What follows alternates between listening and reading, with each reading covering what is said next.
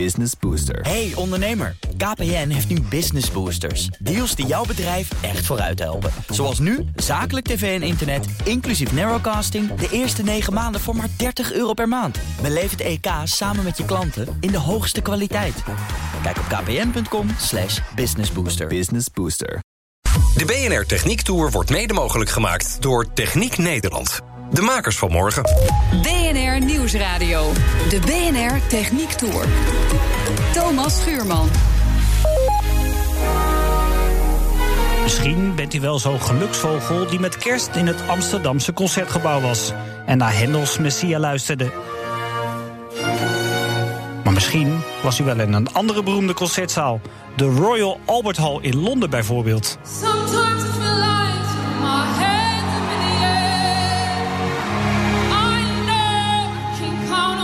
Als u daar tussen het opgedikte volk de eerste klanken van het orkest hoorde, dan raakte u hopelijk bedwelmd door de directe emotie die muziek kan oproepen.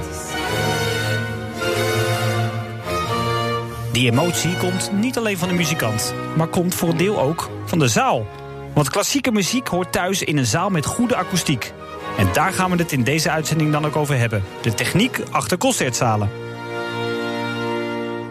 Ik ben Margriet Lautenbach. Ik werk bij adviesbureau Peuts. En wij zijn adviseur op het gebied van akoestiek, bouwfysica, brandveiligheid, energie, ruimtelijke ordening.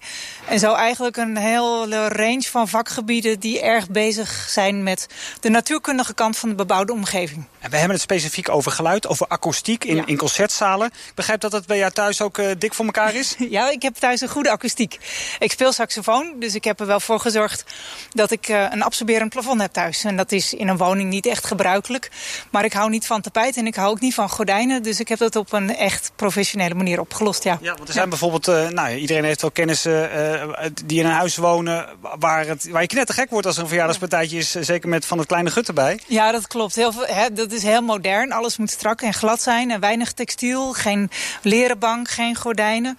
Ja, dan is er geen absorptie over. En dan heb je een, heb je een klein galmbakje. Is akoestiek ook ergens goed voor de gezondheid dus?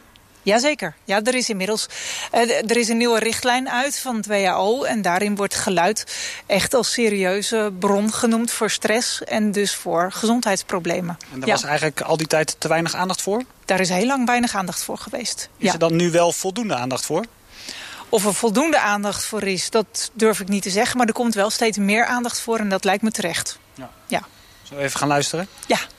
ja, we gaan natuurlijk luisteren nu naar de kwaliteit van geluid. En waar we het net over hadden, dat was hinder van geluid. Dat is, en dat is natuurlijk het mooie van mijn vakgebied. Dat we ook echt bezig zijn, niet alleen met de hinderkant... maar ook met het maken van nou, zo mooi mogelijk geluid maken. Dus gaan we even de concertzaal in, eh, waar het Rotterdams Philharmonisch Orkest aan het oefenen is. Ja. In de Doelen.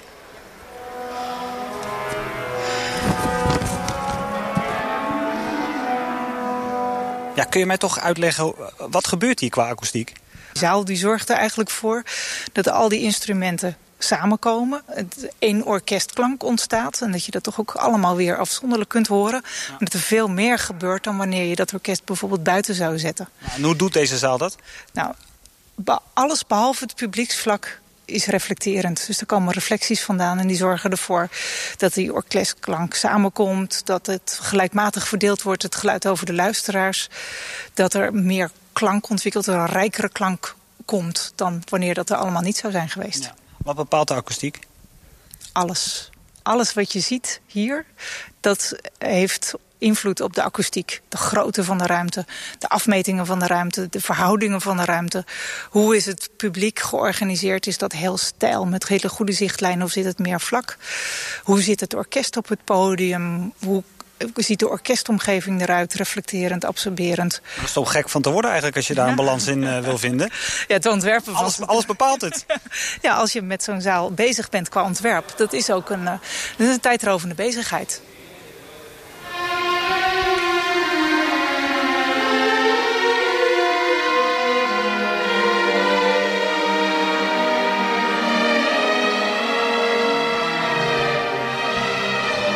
Concertgebouw is wereldberoemd. Is dit ook een beetje een goede zaal? Dit is ook een goede zaal, absoluut. Ja.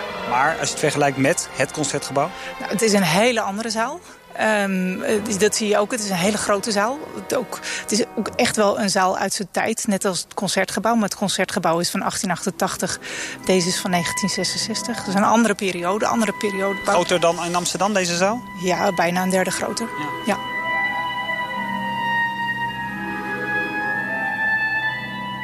Wat maakt het eh, qua techniek nou eh, interessant, zo'n akoestiek van zo'n grote zaal? Nou, wat hier interessant is, is aan dat je een heleboel techniek niet ziet. Terwijl die er wel is. Als er hier een klassiek concert is, dan ziet de zaal eruit als een klassieke concertzaal. Terwijl als hier een filmfestival is of een versterkt muziekconcert... dan komt er ineens allemaal techniek tevoorschijn die je in de andere situaties eigenlijk niet ziet. Er hangt hier bijvoorbeeld een element boven het podium. Um, in dat element zitten klankkaatsers verwerkt. Die klankkaatsers die zijn... Element is eigenlijk de lichtbak die erboven hangt. Ja, Voor mij dan. Ja, hij wordt aangelicht. Het is geen lichtbak, maar hij wordt aangelicht. Okay. gebeurt meer. Ja, er gebeurt veel meer. Er zitten dus klankkaatsers in. Die zijn voor het orkest, zodat ze goed samen kunnen spelen. Maar er zitten ook uh, er zitten trekken in, waardoor er gehezen kan worden. Er zit heel veel licht in verwerkt. Je kunt de luidsprekers erboven uit wegtrekken, zodat je ze niet meer ziet. Maar ook hier in het zaalplafond zitten een heleboel um, kleppen. Klappen. Ja, er zitten heel veel soort golfbewegingen in als het ja, ware. Althans, zo zie ik het. En dat is eigenlijk akoestiek. Dat zorgt ervoor dat het geluid goed verdeeld wordt over de zaal. Maar in dat plafond zitten er ook nog allemaal klappen. Allemaal dingen die open kunnen. Waardoor er veel meer licht de zaal in kan komen. Waardoor je veel meer theatraal effect kunt krijgen... voor andere evenementen dan klassieke muziek.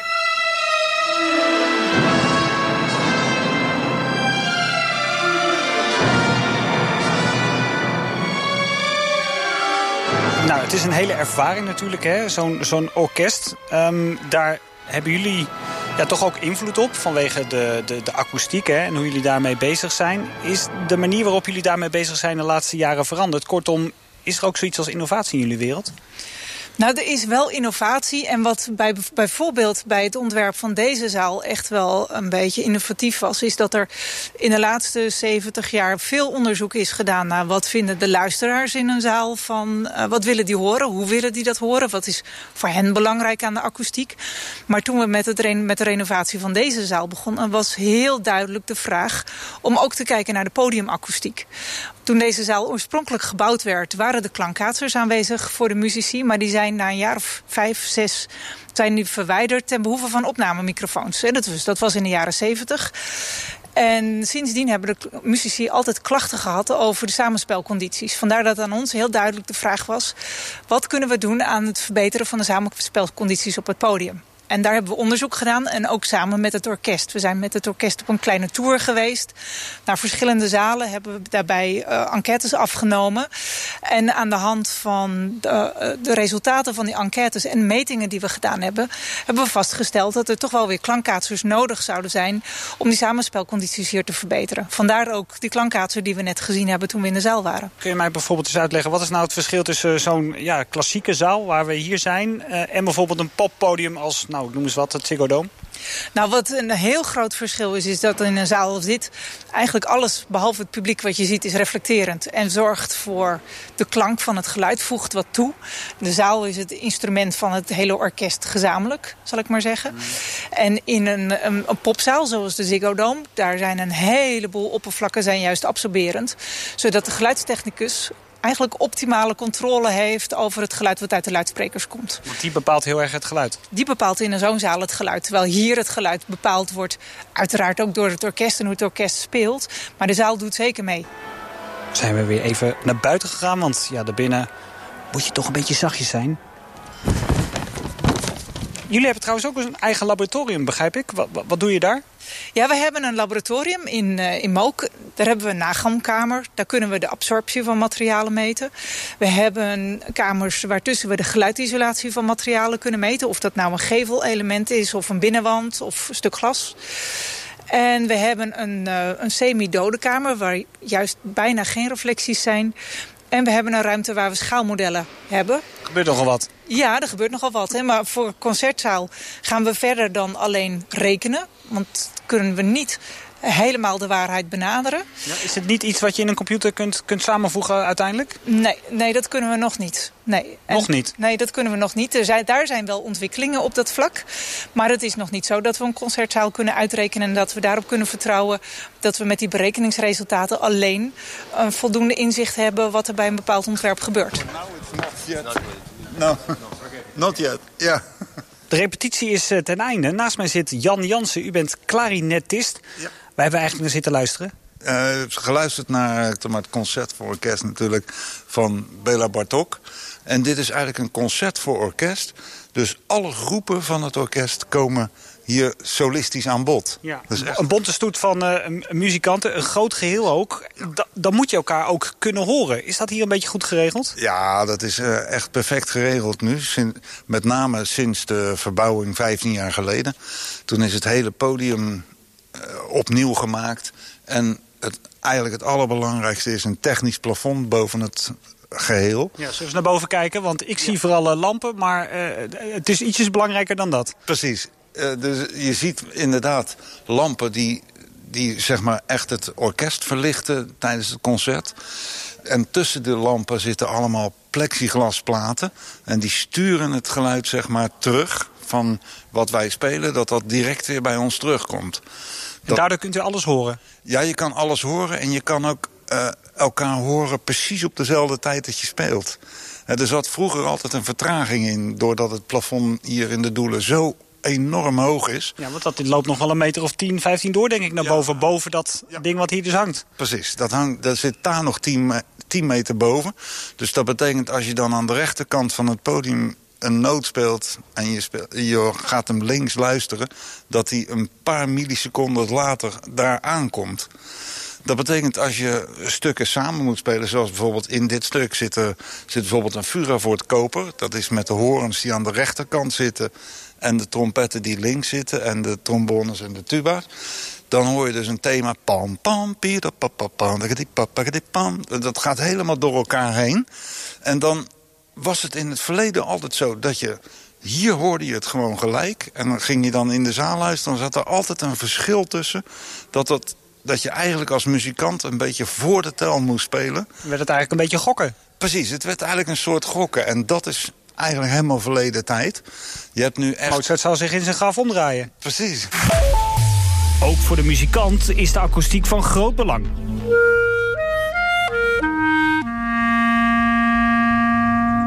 Dat ze dan ook achterin nog horen. BNR Nieuwsradio. De BNR Techniek Tour. We hebben het over techniek in concertzalen. En daarvoor zijn we in de Doelen in Rotterdam. En praten we met klarinetist Jan Jansen van het Rotterdams Philharmonisch Orkest. Een goede akoestiek is alles om goed samen te kunnen spelen. En gelukkig is met zijn oren na al die jaren niks mis. We hebben ook een bepaalde cultuur opgebouwd. Dat je probeert om zo te spelen dat je de ander niet ten last bent. Ja. En dat lukt? En dat lukt vaak wel, soms niet. Soms is de muziek zo extreem dat ja, je kan sommige dingen Wordt niet... men toch weer te enthousiast. Ja, je kan sommige dingen ook niet zachter spelen... als er echt eh, drie fortes gevraagd worden in een stuk. En dan doen we dat wel op de repetitie uiteraard. Dan hoef je niet altijd volledig te geven. Maar op een concert, ja, dan ga je toch... En dan geef je toch het uiterste van, eh, van wat er dan gevraagd wordt op dat moment. Hè? Wat is de meest favoriete zaal waar u gespeeld heeft? Qua akoestiek? Nou, laat ik dan maar Amsterdam noemen. Ja, toch wel? Ja, Amsterdam is een prachtige zaal. Ja, Ja. nog steeds. Nog steeds. Ongeëvenaard. Dat blijft een ongeven naar de zaal. Maar heeft dat dan ook met de historie te maken? Dat heeft Dat er een gevoel bij krijgt? Ja, ja, ik denk het wel. Maar het is ook, als je, als je in, het, in het concertgebouw in Amsterdam een, een stukje speelt... en je, je doet dat gewoon met zo'n piano... dan zou je dat hier bijna forte moeten spelen. Om het helemaal achter in de zaal te krijgen. Omdat deze zaal groter is. De zaal is veel groter. Ja. Je kunt daar gevoeliger spelen in Amsterdam. Fijn gevoeliger. Precies. Soms, ja. Die details dat- die maken dat dan juist in de ja, muziek, precies. Dat, je, en nu zijn we wel zover dat in deze zaal, nu met de omstandigheden die we nu gebouwd hebben, dat je daar heel dichtbij in de buurt komt. Ja. Maar nog niet helemaal. Ja, die Moet je in zaal, Rotterdam toch concluderen dat het in Amsterdam net even... ja, die zaal is gewoon echt een concertzaal. Maar wat je dus graag wil in een zaal, is als je, als je speelt.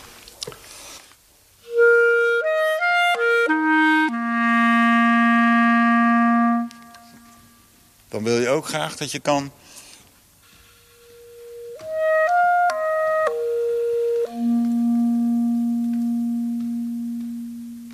En dat het dan nog hoorbaar is. En dat ze dan ook achterin nog horen.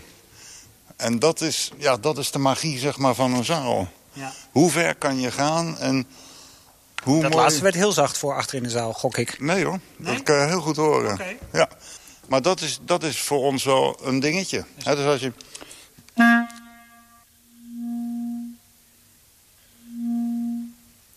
Je hoort hem nog komen, hè? Ja, je hoort de galm, lichtgalmpje. Ja, precies. En dat was vroeger dus bijna niet te vullen.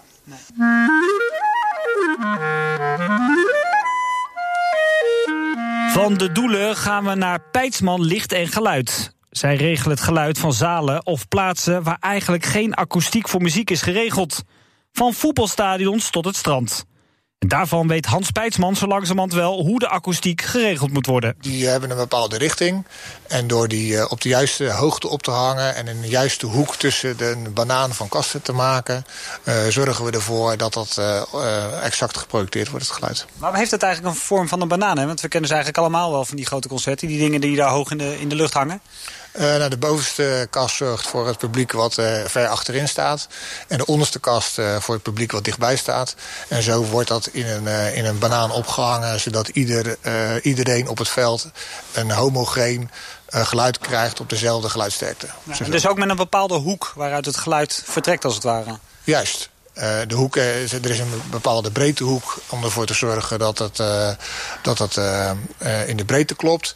En als het nodig is, worden er nog aan de buitenkant nog extra luidsprekers eh, bijgehangen. Als er, een, als er in een stadion bijvoorbeeld op de lange kant staat. En onderling wordt de hoek bepaald over de diepte van het veld. Je hebt trouwens behoorlijk wat van die dingen hier, hier liggen. Hoeveel heb je er? Een paar honderd. Van die eh, grote kasten. Ja. Deze heb ik gekocht in Engeland bij Britannia Row. Eh, ooit eigendom van, eh, van Peter Gabriel. En die heeft eh, daarmee onder andere de Stones eh, eh, concerten mee gedaan. En eh, daar zijn we ooit mee begonnen. Eh, dus een hoop historie staat hier. Eh, en het mooie daarvan is dat een, eh, een speaker nog steeds eh, een, eh, een magneet is met een spoel en een stukje karton en heen en weer beweegt. En dat we er nog steeds mooi geluid van kunnen maken. Subwoofers zijn luidsprekers die alleen bastonen weergeven. Ze zijn redelijk groot, omdat er voor een krachtige basweergave veel energie nodig is. Subs. En het subgeluid is, eh, nou, de meeste mensen kennen het wel. De, De subwoofer. De subwoofer. Van weleer, want we, we zien ze niet zoveel meer trouwens. Nee? Thuis toch, bij de mensen zijn ze een beetje uit het, Ja, eh, uit weg, het ja. kamerbeeld verdwenen. Ja, maar op locatie gebruiken we ze nog wel. We moeten heel veel eh, lucht in beweging krijgen om iedereen het gevoel te, eh, te geven bij een concert. Dat het, al die, die, die beleving erin komt en die, die klap uit die speakers van een drumstel of van een Is dat, dat hè, daar hebben we het over. Dat geluid, ja. Eh, dat is voor de bezoekers heel erg fijn, maar dat is voor de mensen die eh, als omwonende eh, van een locatie of van een festival is dat minder. Want dat, ja, je hoort eigenlijk alleen die sublaagtonen en niet het hele nummer. En dat, dat veroorzaakt overlast. Nou, om dat te beperken is er eh, tegenwoordig een techniek om een eh, zogenaamde subarray te plaatsen. Eh, plat gezegd, heel veel stapels boksen aan de voorrand van een, van, van een podium. En wij zien er hier drie om elkaar. Juist. Twee naar voren toe voor het publiek. Ja. En eentje naar achteren toe om ervoor te zorgen dat we een uitdoving van het geluid krijgen. Dus dat we bij het publiek heel veel subgeluid hebben. En voor de bewoners en de mensen aan de achterkant van het podium zo min mogelijk geluid. En dat kunnen we ook even horen voor, voor de duidelijkheid. Want eh, het gaat er dus om dat de festivalbezoeker ja, die intense ervaring eh, beleeft. Nou, inderdaad. Ik ga nog niet direct met de voetjes van de vloer, maar eh, je hoort inderdaad de beat. En dat is voor de festivalganger heel leuk.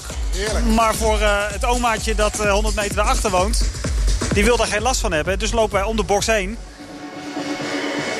En dan hoor je inderdaad nog wel de muziek uiteraard. Maar niet meer die, die diepe bas ja, die je als automaatje niet wil hebben als je rustig eh, achter de geranium zit. Juist. Dat willen we bereiken. En het is ook belangrijk vanwege regelgeving. Omdat eh, vanuit de wetgever en vanuit de vergunningverstrekker is dat gereguleerd. En wordt er gezegd van oké, er mag een festival georganiseerd worden. Maar dat betekent ook dat er een minimale overlast moet zijn bij de omgeving. En wordt er een beperking gelegd in de hoeveelheid geluid en subgeluid... wat er bij een bewoner hoorbaar mag zijn.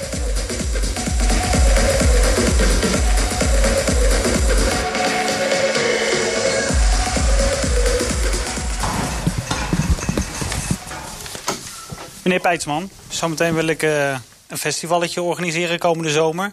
Wat gaat u dan doen als ik met, met zo'n vraag bij u kom? Hoe ziet zo'n plan van aanpak eruit? Nou, het plan is om eerst te kijken wat de juiste positie van het podium zou moeten zijn.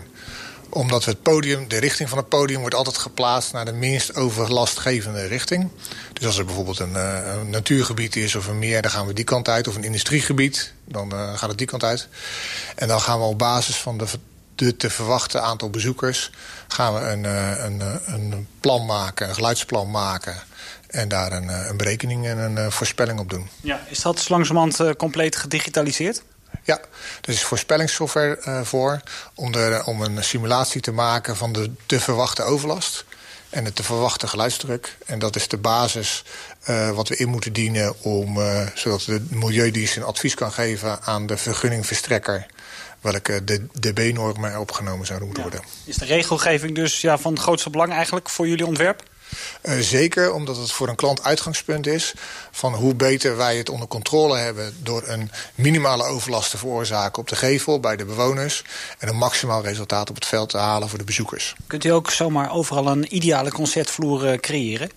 Eh, nee, eh, eh, het wordt nooit een concertzaal, want dat, daar is heel veel akoestisch materiaal in gebracht en heel ontwerp gemaakt.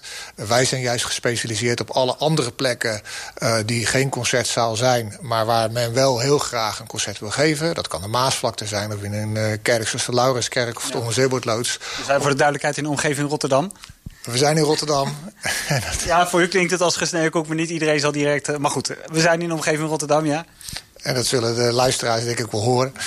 Eh, we zijn in Rotterdam en ja, daar zijn locaties die, vaak gekozen worden van een, vanuit, voor, vanwege hun industriële karakter. Een bepaalde sfeer dat daar is. Ja, en dan- daar is een andere ja, uitdaging om daar goed geluid te krijgen. Maar als je bijvoorbeeld buiten bent, hè, op de Maasvlakte waar je het net eh, over had... dan heeft u ook te maken met het weer. Hè? Dus temperatuur, maar vooral ook regen en wind. In hoeverre eh, kun je daar rekening mee houden?